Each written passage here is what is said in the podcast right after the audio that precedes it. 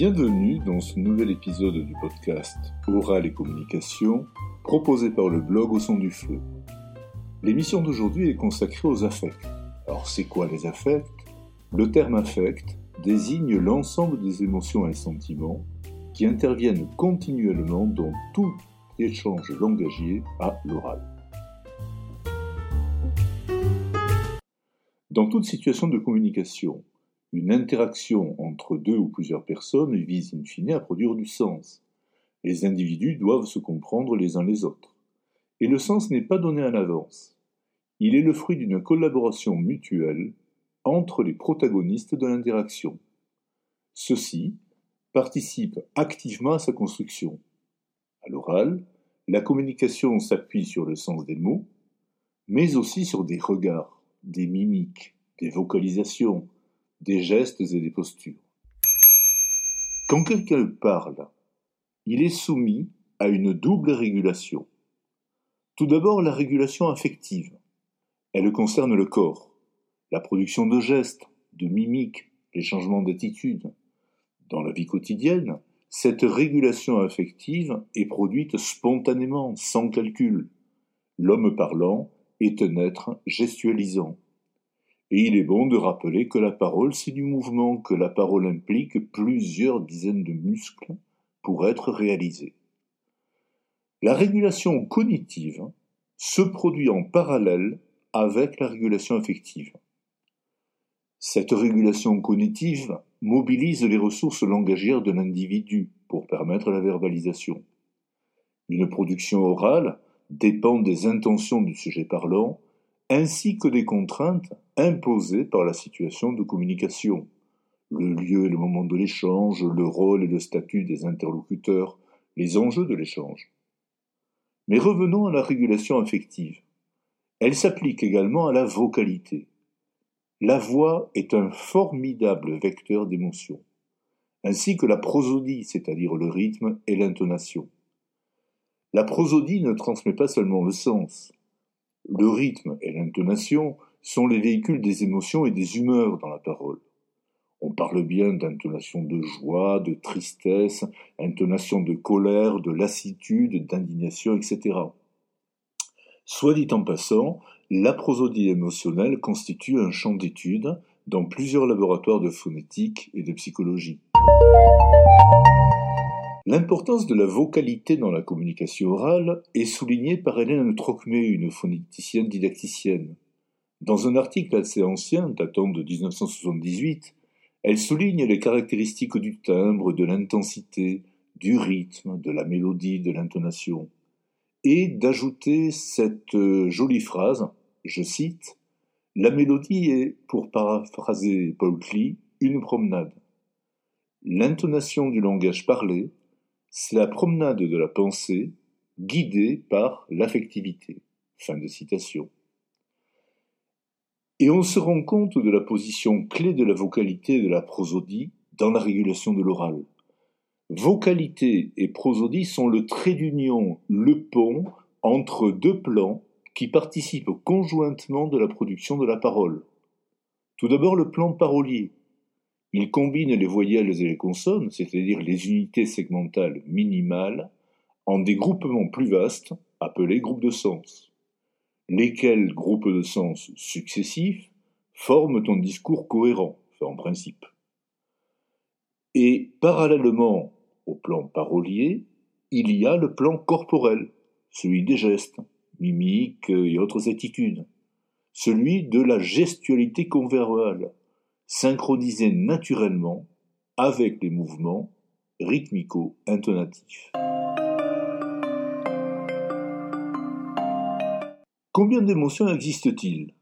Ce que l'on appelle les émotions primaires sont peu nombreuses. Leur nombre varie de 4 à 8 selon les chercheurs. Personnellement, j'en retiendrai 5. La joie et la surprise font partie des émotions primaires positives, les émotions primaires négatives rassemblent la peur, la tristesse et la colère. Les émotions dérivées des grandes émotions sont plus délicates à classer. Ainsi, à partir de la joie, on peut distinguer, pardon, on peut distinguer l'allégresse, l'euphorie, le contentement, la gaieté, la passion, le plaisir, et cette liste est loin d'être exhaustive.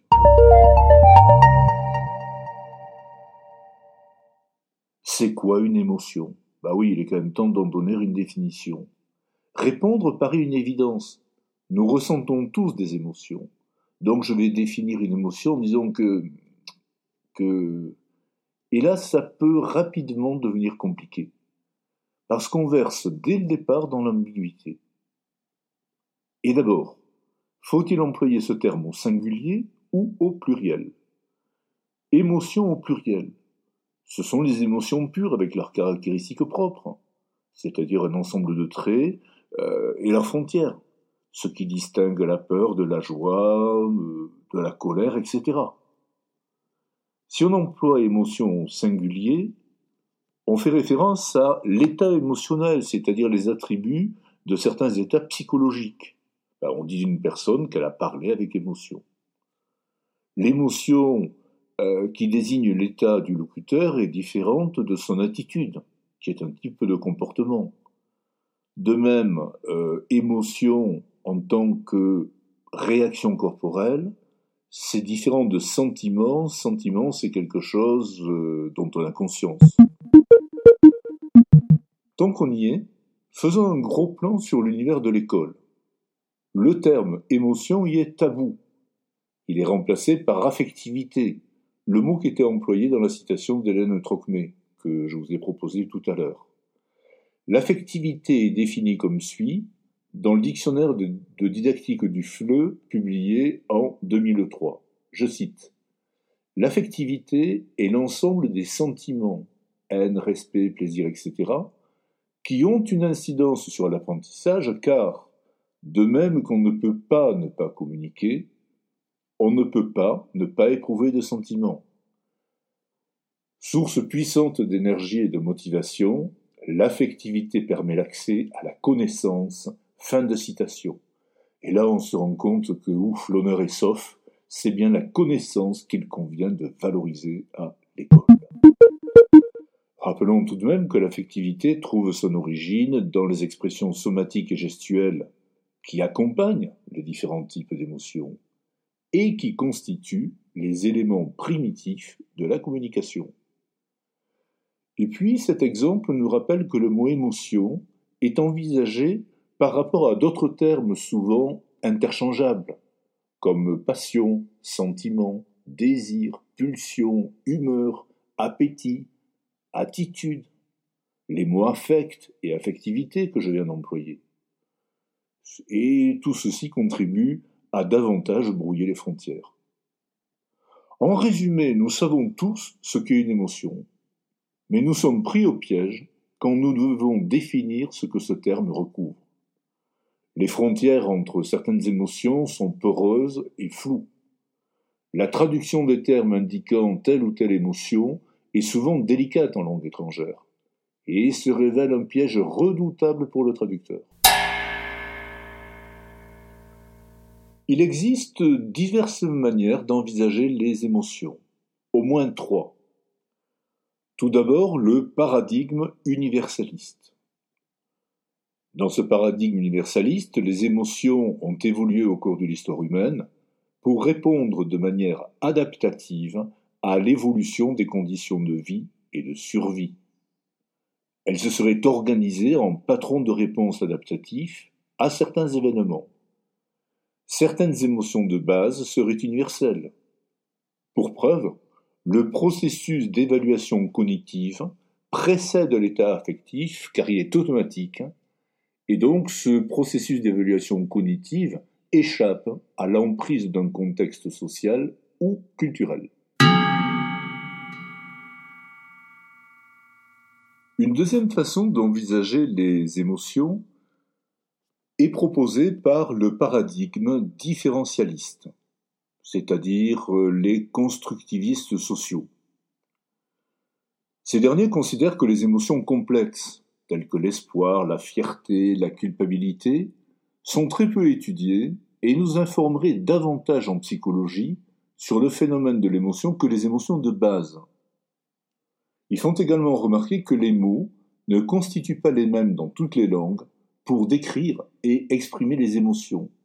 Il y a un déficit lexical, une impossibilité de traiter le thème de façon universaliste. En fait, la manière dont les personnes expriment leurs émotions révèle la façon dont elles sont construites dans une culture donnée pour servir des objectifs sociaux déterminés. Le processus de l'évolution peut être une adaptation biologique, mais c'est le culturel qui détermine le contenu des évaluations, d'où procèdent les émotions. La société exerce une influence sur la différenciation et la reconnaissance des émotions, et la société exerce également son influence sur leur expression et leur gestion inter-individuelle. Les codes sociaux et dialectiques de l'expression émotionnelle, tant publique que privée.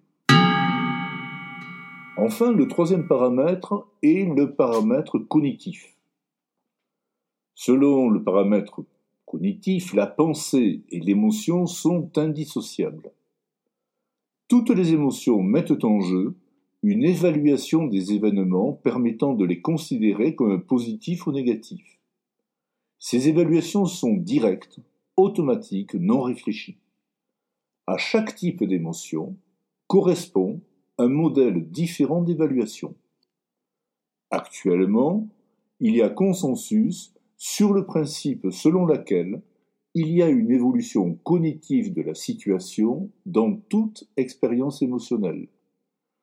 Les émotions joueraient un rôle essentiel dans le fonctionnement cognitif en s'intégrant aux mécanismes de jugement et de prise de décision qui sont responsables de la rationalité des conduites.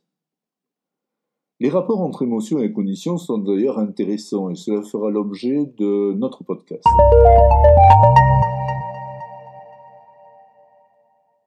Pour conclure une prise de position, personnellement je trouve qu'une façon intéressante d'envisager les émotions est de les considérer dans le cadre d'un courant qui est appelé constructivisme social. Les émotions sont des expériences à forte empreinte socioculturelle, avec un côté public devenant manifeste lors de l'interaction. Et les émotions sont doublement interactives. Elles acquièrent une réalité sociale dans l'interaction et leur élaboration se fait de manière interactive.